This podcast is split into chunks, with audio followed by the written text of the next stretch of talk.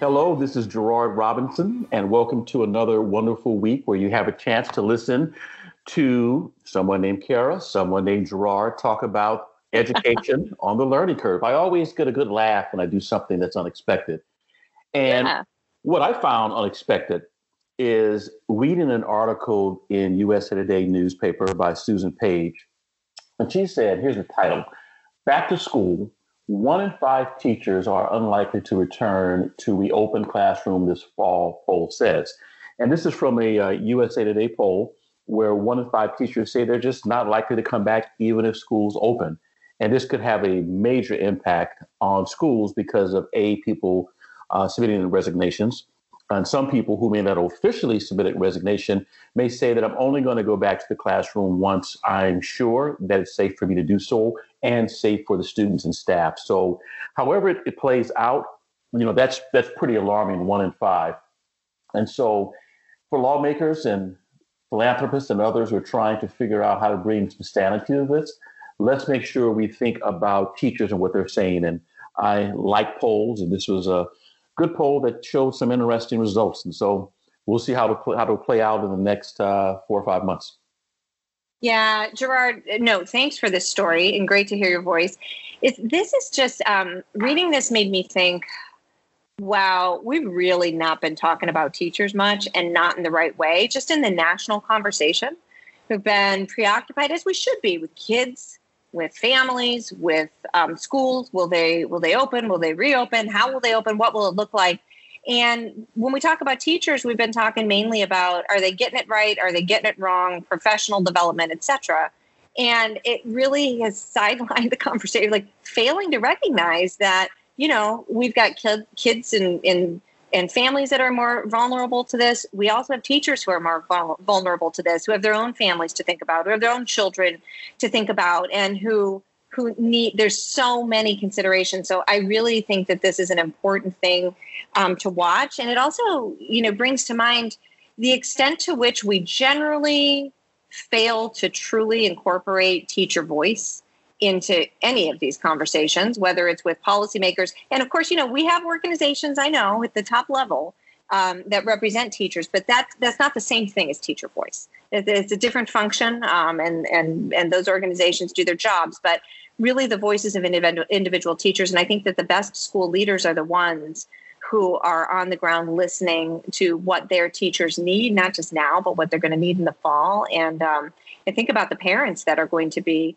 pulling away and upset um, when their favorite teachers aren't coming back. So this is an important one. I hope we talk about it more. Um, my story of the week this week too, I think pretty important. Also, interestingly, USA Today must be killing it this week because this one's from USA Today too. But we we chose both these stories because I think they're pretty great. This one is um, by Kristen Lamb and Erin Richards. At more U.S. schools teach in English and Spanish, but not enough to help Latino kids. I tell you what, I really appreciated this article for a couple reasons. The first is that it gives a pretty lengthy and pretty great description of sort of like the the wars in this country in the past few decades around um, how we teach non-native speakers around conceptions and perceptions of language education what be it bilingual sheltered english immersion all of these different programs that states have have um, sometimes legislated, right? Uh, like how kids, especially those who um, who are new to this country, learn English. And one of the really fascinating um, points that this article makes, it talks about the growing not only effectiveness of, and I'll use this really carefully because I think it's important, high quality dual language programs, like high quality bilingual education. So we've known for a long time in this country, there were huge questions of quality of some programs, which in many cases led states to actually legislate that students were not to learn through bilingual education.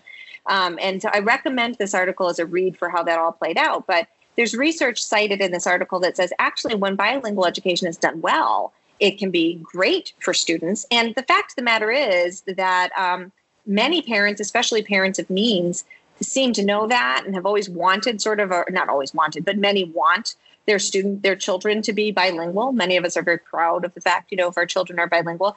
But what that's led to is some um, middle and upper, upper middle class parents um, sort of swarming these dual bilingual, dual language immersion programs where available in their school districts, which in, in effect is pushing out the kids who actually need it the most, meaning non-native speakers, people who are new to this country. It's a fascinating article, you know, that really outlines not only the the history of language education in this country, English language education, but also um, gets at the tug of war between, you know, this the the idea that certain populations just continue to be pushed out of something that was at one time supposed to be, you know, for them.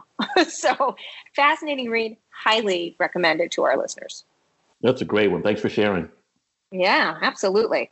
Okay, Gerard. So coming up right after this, we I'm I'm so excited for this because this is sort of a new twist on this show. We are going to be speaking to Dana Gioia, who is a poet, writer, um, former head of the National Endowment for the Arts, and former poet laureate of California. So um, I'm looking for something, you know, to sort of preoccupy us, get our get our thoughts in a different direction these days, and uplift us. And I think he's got he's got a lot to say about arts education in in this country. So coming up right after this.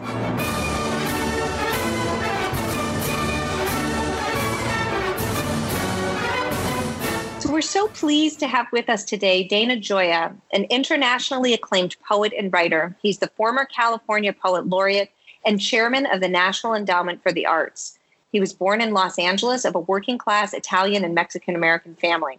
Under Gioia's direction, NEA's work included Reading at Risk, To Read or Not to Read, A Question of National Consequence, Poetry Out Loud, The Big Read, and Shakespeare in American Communities, which brought wide public attention to the importance of reading, drama, and the arts.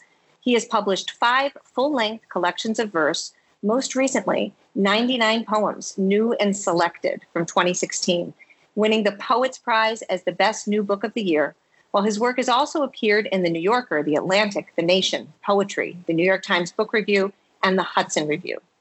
Gioia has been awarded 10, 10 honorary doctorates, and in 2010, he received the University of Notre Dame's Laetare Medal, the oldest and most prestigious honor given to American Catholics. He received an, a BA and an MBA from Stanford and an MA from Harvard in comparative literature. Dana, thank you so much for being with us on the learning curve today. Welcome. I'm glad to be here. Well, we are we're very happy to have you. I think this is going to be a real treat for our listeners. Um, I wanted to start out by asking you about your 2007 Stanford commencement address, which has been recognized as among the, the best of our era. I mean, what, what an honor. You observed that the real purpose of arts education is to create complete human beings capable of leading successful and productive lives in a free society. So, we'd love for you to talk to us and to the listening audience about why the arts are so pivotal to the healthy intellectual and civic development of America's school children. Arts education is essential for education. If you are not being uh, instructed in the arts and through the arts, you are probably not getting a very good education. Now, having said that, uh, I think it's important to stress the fact that almost no one seems to understand the role of arts in education. Uh, our grandparents, or my grandparents, or probably your great grandparents, understood it just naturally, but uh, our professionalized educational system has missed the point. When you bring artists into schools, and on almost every level, they see themselves as training future artists. That's not the purpose of arts education. The people that are running educational systems don't want to do the arts because it's another expense and it's this, that, and the other. And they say, well, it's not, it's not one of those things that gets tested. Uh, it's a very simple thing to explain as long as you forget uh, what you've been taught about education. We uh, learn about the world and we engage in the world in different ways. One of the ways that we can engage with the world is to think through the world, think about it conceptually. But most of the time, uh, nearly all of us experience the world in a kind of holistic fashion, in which our thoughts, our emotions, our sensations, mix with our imagination, our intellect, our physical bodies. That is the natural language of human beings. But that is not the natural language of mathematics, of a grammar, of history, of all the conceptual learning that we're doing in schools as part of our formal curriculum. So what the arts do, and that you about think about you have a, a school right now has all these kids crammed into a room and they've got one narrow doorway that they push you through, which is analytical thought. They have a door in back called athletics, uh, but let's put you know let's ignore that right now. And people are smart enough. They are smart enough not to eliminate uh, athletics because people understand that you learn things playing sports you don't learn otherwise. It's exactly the same for the arts. And I suggest we simply create another doorway in which, during your eight years or 12 years or 16 years of formal education, you're training your imagination, uh, your emotions, uh, your experiential knowledge. Uh, so when you're learning, you know, so they'll say, well, we don't, you know, uh, when we give you a poem, we have you do the poem so that you can analyze the poem. Why? Because it's all about analytical thought. But if you go back to our great grandparents, they uh, used poems to teach elocution. They uh, did used poems to teach history. They used poems at public presentations. They recited poems chorally in the same way that they sang uh, that they drew because they understood each and every one of these activities develops a human capacity in the young person. Uh, and if we're not very good at measuring that with multiple choice tests, the problem is the test, not the learning. Uh, and so all I'm suggesting is that we think about the role of education as not to put kids uh, perform well on tests, but to make kids who can perform well in life. And singing, drawing, poetry, uh, things like that, theater, uh, are fundamental in doing that. I can give you many, many examples, but I'll, I've already talked enough. Well, no, I, I, I take your point. I, I think it's a compelling one. And I think that the point of, you know, if the test can't measure that, then um, then maybe we need something different. Uh, say something. I'm not anti-test. I love tests. No, no, no, no. We, we could argue that absolutely there, there's a role for testing, but I, I hear you saying that there's something. There's so much more beyond that, which leads me to ask. Um, you know, in this moment, we're thinking so much about the digital divide, but uh, we can't forget about the divides that have always existed. And I'd love to hear your thoughts or commentary on access to the arts. So, who gets it? Who doesn't? and how does that contribute to uh, call it whatever you'd like the the achievement gap the access gap but is it is it by and large wealthy or upper middle class families and who can send their children to schools where they have access to the arts or do you see this as a problem across um, across populations across demography the, the answer is uh, as in so many things about uh, social ed- and educational issues it's complicated generally, wealth does not prevent your access to the arts because you can sing, you can do poetry, you can draw uh, with really minimal materials. Now, if you're saying that, uh, and I believe that it's great to go to the Metropolitan Opera, it's great to go to the New York Philharmonic, it's you know it's great to go to the San Francisco Ballet, but we're not talking about this. We're talking about um, those things that, once again, if you go back 80 years ago, when the United States was a poorer nation, you would not find a school that didn't have music, didn't have art, uh, didn't have poetry, didn't have theater. It's, no matter what the, the budget of the school, what happened is they began adding all this very expensive superstructure on this and all of this kind of apparatus above it, which made it unaffordable, which meant that most schools cancel it.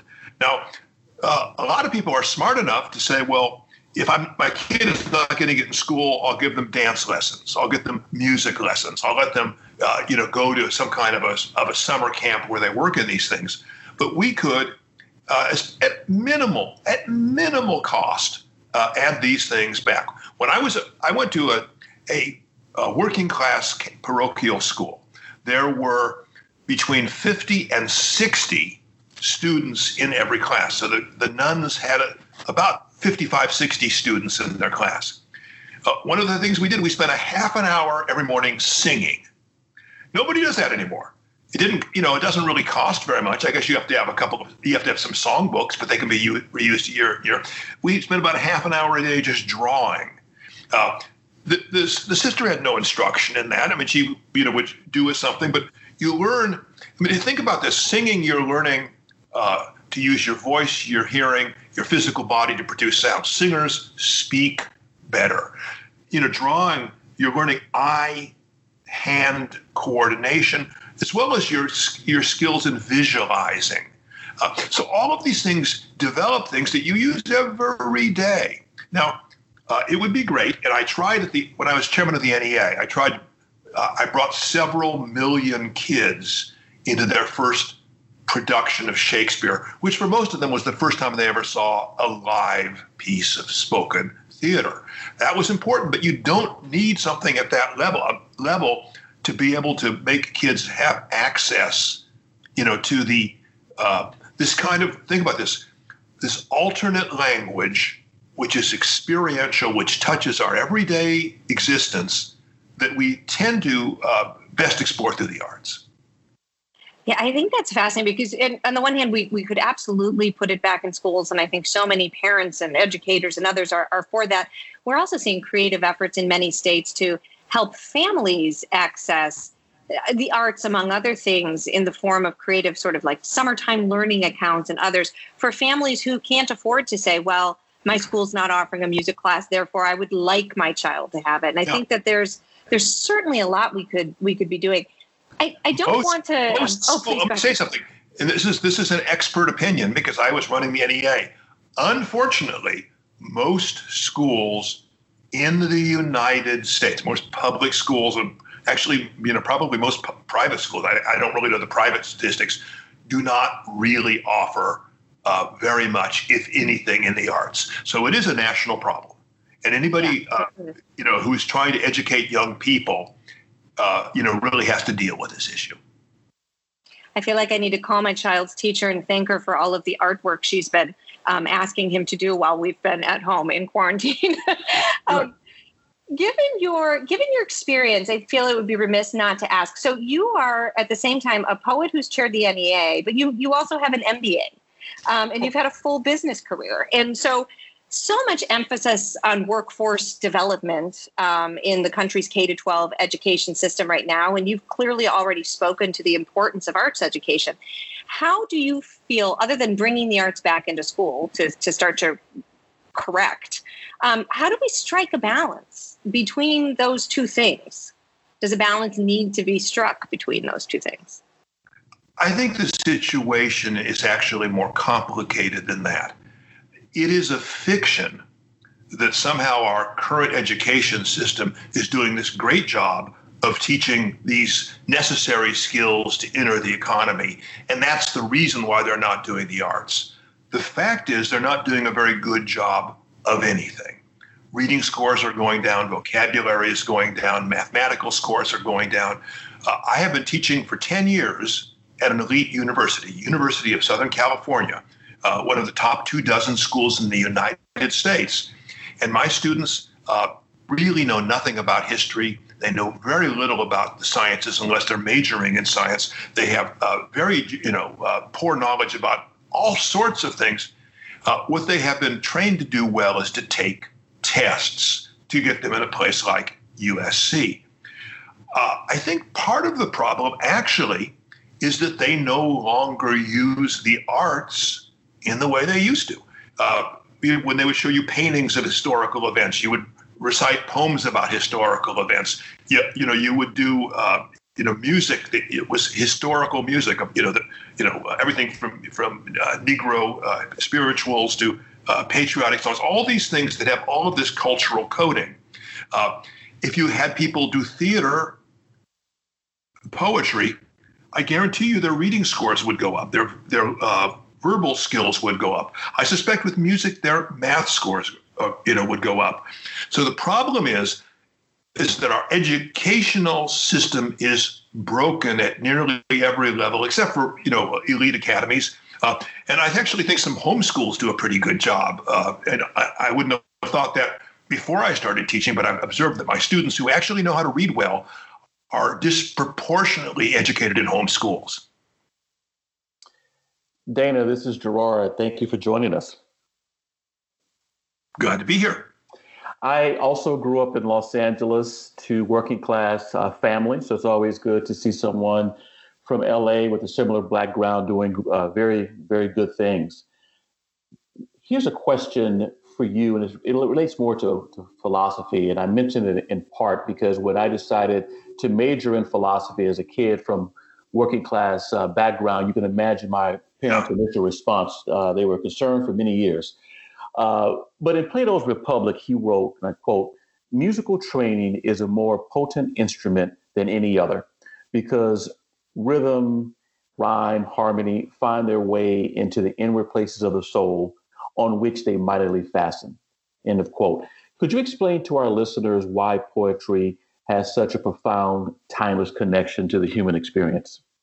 Well, in human history, across every culture I've ever studied, poetry plays a fundamental role in education. Now, why? Well, I think people understood that poetry allows you to teach many different things through pleasure and through whole kind of complete human participation. You get a uh, when I teach poetry, I make them memorize a poem in the first week, and they all go, "Oh my God, how can you do this?" You know, that's the sort of thing you should be doing for a final. But as soon as somebody memorizes a poem, uh, suddenly they get this very complicated experiential knowledge of emotions and words, ideas and sounds, all of these things which are deeply related in human experience, but we never study. Uh, and so, you, if you start to educate kids through poetry, one of the things you're doing is educating their emotions. If you take, you know, a six-year-old and you produce somebody at 18 with largely the same level of emotional development, you're in trouble. And yet we are doing that.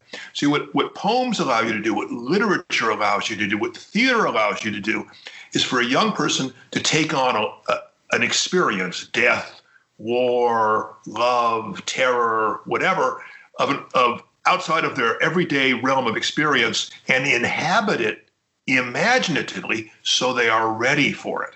So what happens is it's like an emotional calisthenic class. It also, uh, uh, if you're reciting, teaches them to speak clearly. Uh, so if you think of music, and I, I, Gerard, I don't know if you were trained in a musical instrument. I mean, I learned more in through music than I did anything else in in my uh, upbringing because music is the only art that you can get good instruction in if you're poor. Uh, mm-hmm. Mm-hmm. Um, and what music taught me was not only you know eye, ear, hand, mind coordination, which is you know you're doing reading a score, producing sounds. It also taught me social skills and how to listen to what other people are doing, how to do things together, how to interrelate with all these people, how to follow a conductor, how to take the lead when you needed to take the lead. And I had no idea how much I was learning until, uh, you know, really afterwards when I, you know, I suddenly had these human skills I did not have otherwise. And so, you know, what I think what Plato understood, and I think Aristotle understood it in a different way, you know, empirically, uh, is that when you're involved in music, when you're involved in poetry, you are in a kind of rapture. Uh, now, Plato saw that thought this rapture was was also dangerous. That's why he was worried about poetry. You know, because when he's thinking of poetry, he's you know think about in contemporary terms a rock concert where people are all moving with the music and one with the music and doing these mm-hmm. things where they become irrational. And, and Plato was very frightened of irrational behavior, but he also understood that there are all of these impulses in the human being that need to be developed, refined. And so that's what I, you know, I think of it as to what, what purpose of arts education is to awaken the human potential in people, to develop it, uh, in a way that wouldn't be developed through other means and to refine it into skills which are transformative to that person's existence. That's one of the best summations I've ever heard of uh, Plato's ideas of music. And as you know, he was also concerned about uh, democracy. Uh, as we know it today, which was so linked to what you just mentioned. Uh, I went to Catholic schools in Los Angeles, and not which ones? Uh, I went to St. John the Evangelist, yeah. which was off 60th and Crenshaw, and my know, high school. I, I, know the school. I know the school. High school was St. Bernard High School. Oh, you went to St. Bernard. I, you know, I went to Serra. I know Serra well. Although I went out with a girl from St. Bernard's when I was a senior, you know. So you know, I know. You know. And no, no, no names because I'm sure that our circles are pretty small. So yeah. we'll, we'll, leave it at that. Um, your question about an instrument. No, I grew up uh, in a home where we listened to a lot of music. I did not learn how to play an instrument. The closest would have been uh, playing the tabletop as I yeah. listened to uh, Parliament Funkadelic, but that was that was about it. Pretty good. That's a training. It's a training of sorts. You mentioned literature, and so many people can recall parents or grandparents who, although they didn't have much formal education, as you mentioned already, they would cite poetry, and you, you talked a great deal about that. I'm in Charlottesville, Virginia. Uh, Edgar Allan Poe, you know, a UVA uh, a student many years ago. This is more of a follow up to something you just said as relates to Plato. Students were complaining about having to memorize a poem, and yet they somehow can memorize rap songs, uh, rock songs, and others. Is there something that we could do differently uh, as educators to instill the interest of learning how to memorize poetry or literature in the way we do currently with music? Well, you know, Jordan, I think you're you've put your finger on something I've almost never heard anybody mention, but it is so true. This is one of my fundamental awarenesses when I'm a teacher you've got these kids that are using this part of their brain. Uh, you know, you know, it's like, I like my students, they don't know. Uh, you say they don't know any poems. I said, well, who knows some hip hop? You know, all the guys raise their hands. They they re- recite these elaborate, complicated, long, you know, exactly. rap lyrics, and they've got that intelligence in their uh, their mind, but they don't connect it to literature. And the same thing, one of my, you know, one of the things I do in class is I'll just, you know, I'm talking about in rhythm, I'll just take a, uh, my set of keys and I'll just toss it across the, the, the lecture hall towards a student who looks to me like he's reasonably athletic. And the guy always just grabs it, catches it, and I go, Did I tell you to catch it? He goes, No. I said, Did you plan to catch it? Well, no. I said, What you've got is all this instinctive uh, intelligence in your body, and they aren't bringing that to poetry. And so what you know what poetry does is it integrates all kinds of things. When my students memorize their first poem, I'll, I'll tell you a story. Um, this was the second time I ever. I've tried to avoid teaching uh, my adult life. Uh, now that's a whole other, you know, because as a writer, I think it's I think it's a difficult thing for a writer to do. But uh, you know, when I needed money, I, I, I had to teach. I'm at Sarah Lawrence. I'm teaching a graduate class, and I've got you know 12 uh, uh, young women and one young man. They're all doing a master's degree, so they all want to be professional poets. They've never, ever memorized a poem. Uh, and so I say, well, we're going to memorize a Shakespeare sonnet. And so we go around the room, and my best student, I got this super A student who's sitting at my right hand, and she starts to do it. And, you know, shall I compare thee to a summer's day? Thou art more love. And I realize she has memorized it on the wrong side of her brain. She's mm. memorized it on the visual side, not and so on the, not on the uh, musical side. And going around, and everybody's just doing terrible, terrible things. Now, I get about two thirds of the way through, and I have my worst student. This is a girl who was just a disaster. Everybody treated her like a disaster. Uh, you know, and she was, you know, she, you know, was really, you know, anyway. So I said, well, would you recite yours? because they're just one terrible recitation after other. She says, "Well, I didn't recite, I didn't memorize any of them." I said, "Well, why not?" She goes, "I didn't like them." I said, "I gave you, you know, twelve of the greatest poems in English, and you don't like them." No, I don't like them. Well, I said, "Did you do anything?" She says, "Well, I noticed that when Romeo and Juliet meet, uh, they speak back and forth, and it makes a sonnet." And I said, "Oh, did you memorize?" She says, "I did." And she goes, you know, and if you remember, this is where Romeo and Juliet meet, and he touches her hand. You know, which in the Renaissance is a big thing. Mm-hmm. And and he's trying to apologize. You know, he's trying to say, "Is this okay?" He goes, "If I profane with my unworthy hand this holy shrine, my gentle sin is this: my lips two blushing pilgrims stand to smooth the rough touch with a tender kiss." To which Juliet responds, Good pilgrim, you do wrong your hands too much, which mannerly devotion you show in this. For saints have hands that pilgrims' hands do uh, touch, and palm to palm is holy palmer's kiss. And she goes on, and she's just wonderful. And so then I go through the rest of them. You know, shall I compare thee to a summer's day? And finally, without even thinking, at the very end, I said, "Would you recite yours again?" So I just wanted to get the other stuff out of my ear, and she recited it again. And suddenly, all my A students realized there was something in poetry that they've been ignoring that this girl they thought was stupid knew, and they had missed it. From that moment on, she became one of my best students, and everybody treated her better. Uh, and so you look at this now. It's you see this the same thing in theater where you get these these all these misadjusted kids get together and decide to put on a play, uh, and by about three weeks into the rehearsals, they all say, you know, I'm not so misadjusted because there's other people kind of like me. We're just a different kind of person. Then about, you know, six weeks into the rehearsals, they say, you know, I'm not misadjusted. I just got skills, and man, just look at the skills that I've got. I've got all this learning. I got all this kind of power I didn't realize. And then on opening night, they do this, and the people that they don't think like them applaud. And so you see this this arc of, tra- of personal and social transformation happening through the arts. My mother was a working class Mexican woman, uh, you know, uh, you know, from LA, the LA Latin community, mm-hmm. and uh, she loved poetry. She learned poems in what in grammar school. The evil teachers had made her memorize poems. Uh, and these were very precious to her.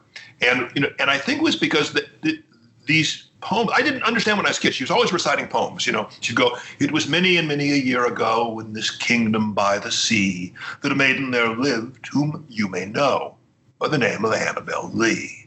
And that maiden she lived with no other thought than to love and be loved by me." I was a child and she was a child in this kingdom by the sea, and we loved with a love that was more than a love. I and my Annabel Lee. And my mother would recite these things, and and it cast a spell over me. So at a very early age, I knew I kind of liked poetry, or I liked at least being in this kind of spell that was very much similar to when my dad would put on jazz records, or uh, you know, or you know, you know, old dance records. And I but you know, I didn't quite know how to get there or what it meant.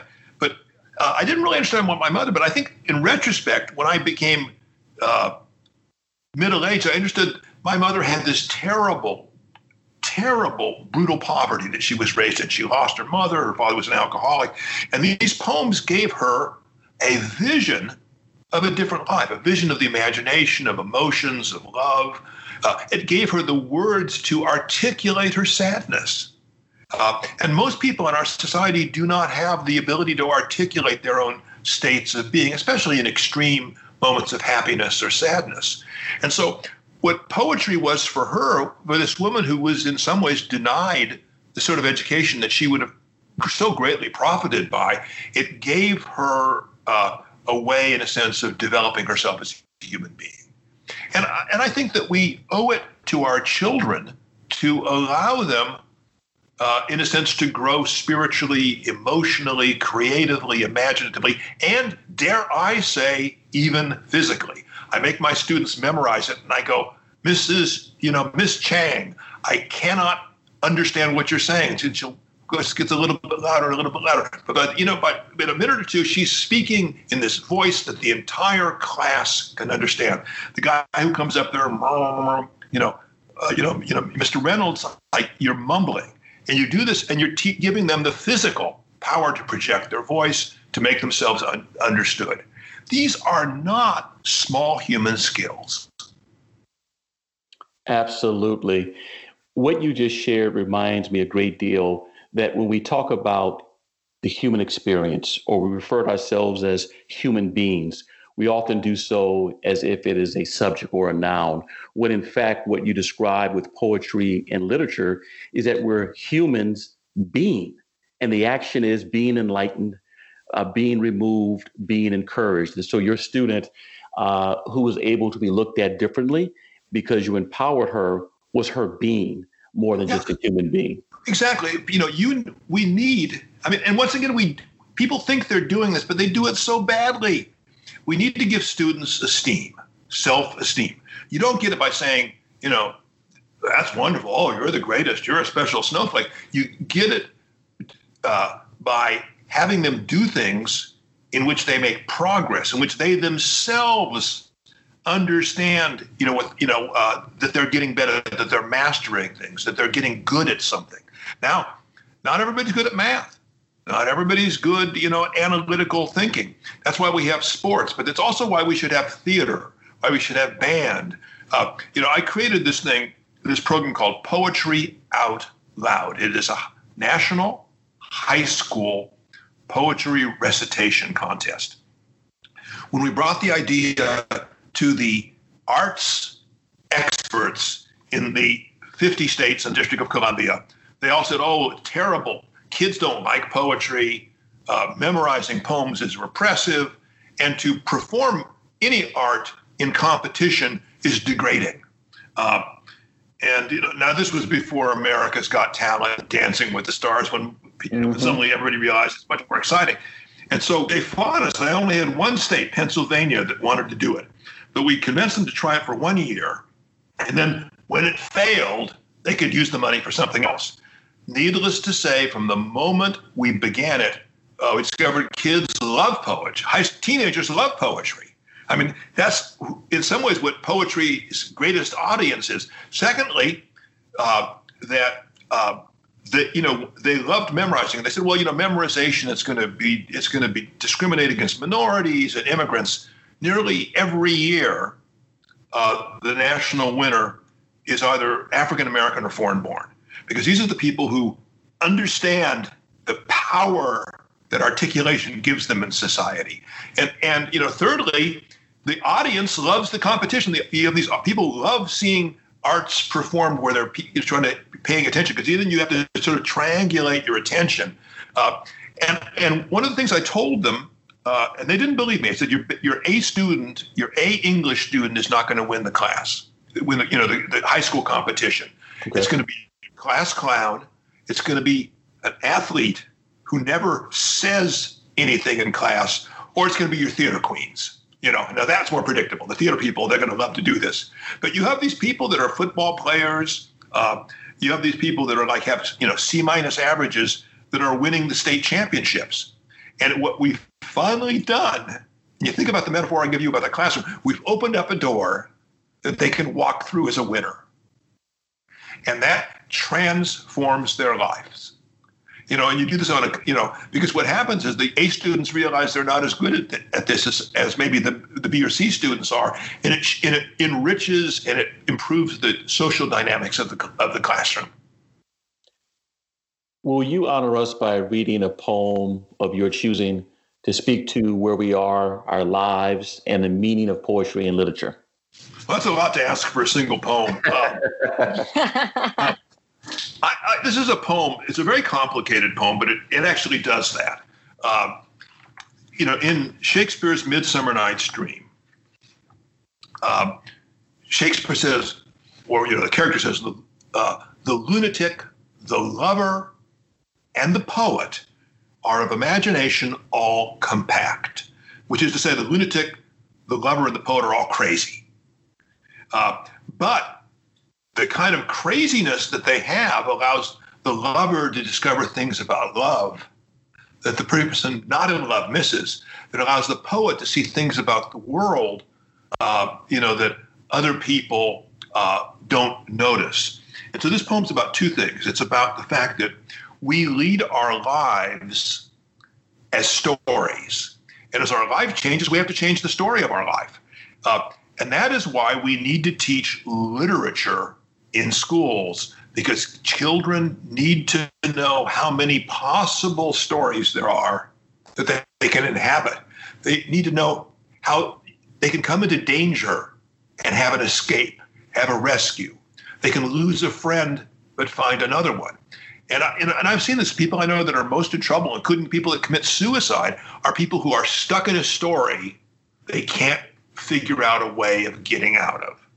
So that's the first thing this poem is about. The second thing is that love, romantic love, sexual love, which is to say, the love that you would base a marriage on, is mostly talk.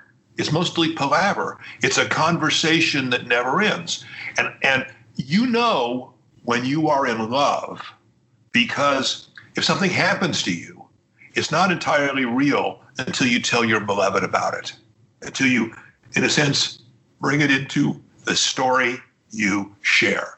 This is a double sonnet. It's called the it's written to my wife, and it's called The Lunatic, The Lover, and the Poet. The tales we tell are either false or true, but neither purpose is the point. We weave the fabric of our own existence out of words, and the right story tells us who we are. Perhaps it is the words that summon us. The tale is often wiser than the teller. There is no naked truth but what we wear. So let me bring this story to our bed. The world, I say, depends upon a spell spoken each night by lovers unaware of their own sorcery. In innocence or agony, the same words must be said, or the restless moon will darken in the sky, the night grows still, the winds of dawn expire. And if I'm wrong, it cannot be by much. We know our own existence came from touch, the new soul summoned into life by lust, and love's shy tongue awakens in such fire of flesh on flesh and midnight whispering, as if the only purpose of desire were to explore its infinite unfolding. And so, my love, we are two lunatics, secretaries to the wordless moon, lying awake, together or apart, transcribing every touch or aching absence into our endless, intimate palaver, body to body, naked to the night apparelled only in our utterance. Very Platonic poem. Um, you know, the notion of the power of the word into into very Christian poem, perhaps even too. You know, and the power of the word to change reality. Well, it was absolutely beautiful, and I think that I'm. I bet I'm speaking for many of our listeners when I say this is just absolutely um, some of what we need to hear in this time. Uh, with just great appreciation to you for being with us today and for sharing the work and, and your ideas. It's been an amazing conversation. Um, listeners, this has been Dana Gioia, internationally acclaimed poet and writer. Dana, thank you so very, very much for being with us today. It's been a true pleasure.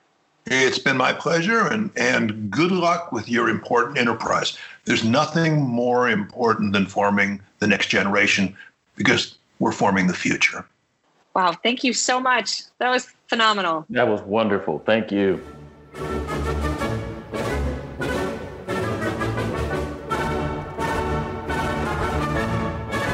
And with us next week, I'm pretty excited for this one. Pioneer Institute, pretty excited for this one. This is uh, our our home state and really interesting, smart guy. Commissioner Jeff Riley is going to be with us next week. He is the commissioner of the Massachusetts Department of Elementary and Secondary Education. And uh, edu wonks out there. We'll also know him as um, someone who uh, really made huge strides in turning around one of Massachusetts' um, uh, most underperforming school districts and is doing much better today. So we'll be talking to Commissioner Riley and excited to hear, especially at this time, a state chief's take on, on the current moment. Talk to you next week.